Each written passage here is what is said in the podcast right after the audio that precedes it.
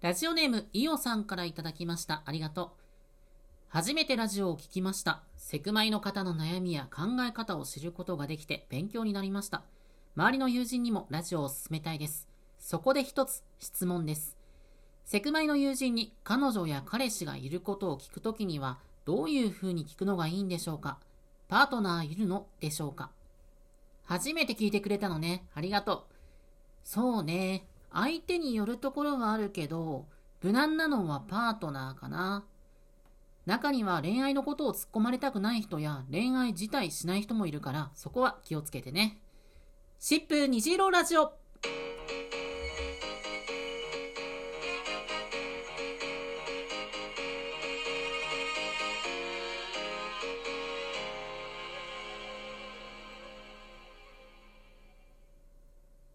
こんにちは。シップ虹色ラジオ第45回のお時間です。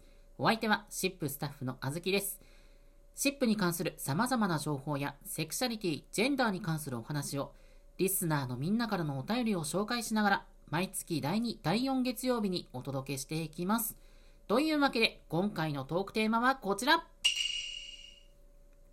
意外と悩みがち、みんなの一人称。私、俺、僕、自分、我が輩、小生。日本語は世界でも稀に見る一人称の数を持つ言語。性別に違和感を持つ人をはじめ、どれを使えばいいんだろうという一人称の悩み、場面ごとの使い分け、これと決めた理由などを教えてもらいました。今回も最後まで楽しんでいってください。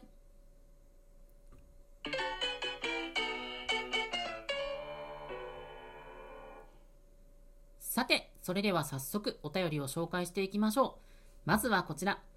ラジオネームベーグルさんからいただきました。ありがとう。10代からずっと一貫してゲイ男性を自認していますが、それ以前、物心ついた時から中学1年生くらいまで僕という一人称が嫌ですんなり口に出せませんでした。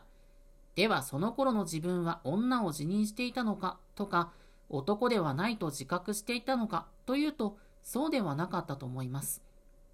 その頃感じていたのは、僕だったら髪型は坊主頭や坊ちゃん狩りでなければいけない。チャンバラごっこや野球をしなければいけない。他の男友達の荒っぽい世界に入っていかなければならないというところでした。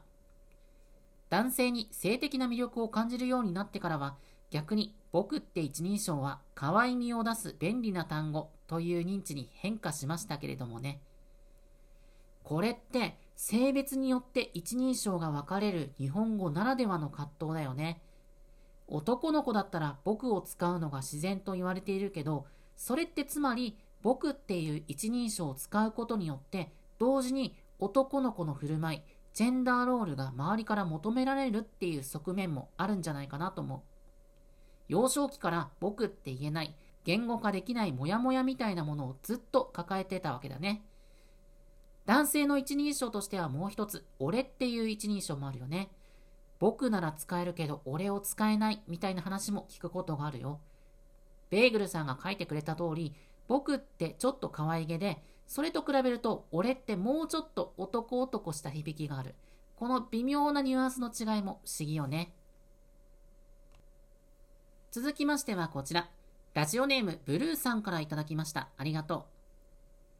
今は自分のセクシャリティはレズビアンかなと思っていますが、小学生ぐらいの時、女の子っぽいことが嫌で、自分のことを私というのがなんだかモヤモヤするというか、その一人称を使いたくないなという時期がありました。大人になってみると、社会的な場面では男性も女性も私を使うことが多いので、今になればそれほど嫌ではないのですが、子供の頃は男子と女子で結構一人称がはっきり分かれているので、それもあって嫌だったのかもしれません。うん、私ってすごく複雑な一人称だよね。大人だったら当たり前に男女関係なく使うのに、子供の頃は女の子の一人称として使われがち。これなんでなんだろうね。それはさておき、ブルーさんも私を使った時点で女の子っぽさの枠に入っちゃいそうな感覚があったのかな。こうして考えると、私たちはまだ右も左もわからない子供の頃から男の子らしさ、女の子らしさを植え付けられてるのかもしれないね。英語だったら、あいまいみーで済むのにな。そしてこちらは、ラジオネームひーさんからいただきました。ありがとう。いつもあずきさんの包容力の高いお話に癒しをもらっています。今回のテーマは一人称ということで、中学生の頃、一人称の悩みを抱いていたことを思い出しました。私は女性として生まれましたが、当時、性自認が揺らいでいて、どうしても私と自称できませんでした。よく、うちと自称する女の子がいますが、バリバリの東北人だったので、そんなエセ関西人にはなれず、どうしてたかというと、オラって言ってました。オイラにも俺にも聞こえる便利な東北弁でした。シスヘテロの女の子でも、私と自称することに抵抗がある人が周りに何人かいました。女として見られたくない、そんな思春期独特の女子の葛藤からかもしれません。そんな人たちもオラを自称していました。ちなみに、大学に入ってから出会った九州出身の FTM の友人は、わしと自称してました。鉛って一人称の多様性という意味では便利なのかもしれませんね。なるほど、方言っていう手があったか。これはライフハックかもしれない。確かに、方言の一人称は割と性別関係なく使えるものもあるよね。方言ならではってところもあるだろうけど、周りの子たちと一人称を共有できたのも良かったんじゃないかな。性別に合わせた扱われ方に多かれ少なかれ違和感を覚える人はいるもんだよね。あとは好きなキャラクターや有名人が使ってる一人称を拝借するとかね。私なんかも昔、俺を使うのが嫌で、ある女性アイドルが使ってたオイラを使ったことがあったな。これね、ちょっとした黒歴史だね。最後はこちら。ラジオネームタックさんからいただきました。ありがとう。割り当てられた性別は女性ですが、現在は男性として生活しています。私の一人称は普段は自分、職場では私を使っています。小さい頃に俺を使っていて母から怒られたことがあります。でも、私と言いたくないからうちを使ってました。それから自然と自分を使うようになっていきました。性別の違和感を認識し、男性として生きていくことを決めたくらいの時には、意識的に俺や僕を使った時もありました。ですが、言い慣れずしっくりきませんでした。それこそ、男は僕や俺を使わないとと思い込み、無理して頑張っていた記憶があります。今では私は自分を表す丁寧な言葉として捉えているので抵抗なく使えています。それにしても一人称って色々ありますね。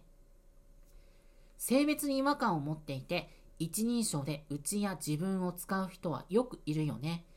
日本語の中では性別的にニュートラルな表現だね。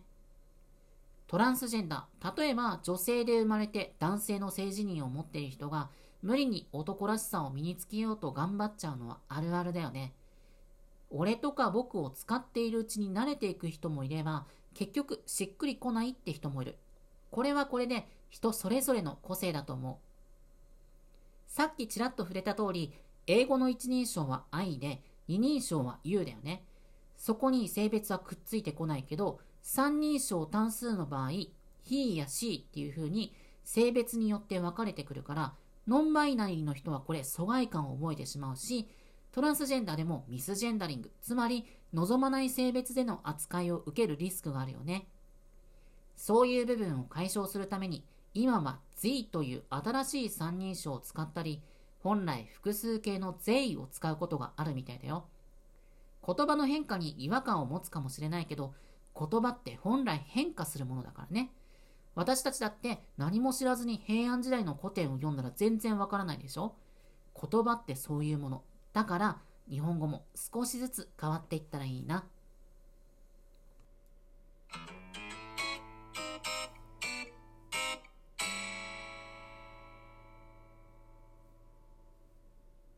そんなわけで今回は意外と悩みがち、みんなの一人称というテーマでお話ししてきました。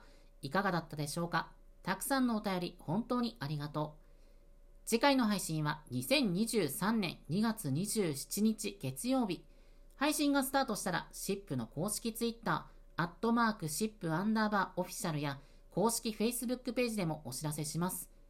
次回のトークテーマは、みんなの名付けの意味、由来を教えて SNS の多様化した時代、誰しも一度はかな、ハンドルネームを自分につけたことがあるのではトランスジェンダーの場合、よりしっくりくる名前を自分で付け直すこともありますよね。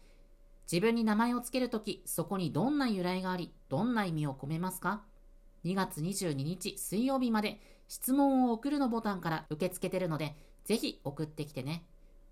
その他にも、シップ虹色ラジオでは特に期限を設けず、リスナーのあなたからのお便りを募集しています。毎回冒頭で紹介するような私、あずきに聞いてみたい簡単な質問や番組の感想、セクシャリティに関わるお悩み相談、何でも構いません。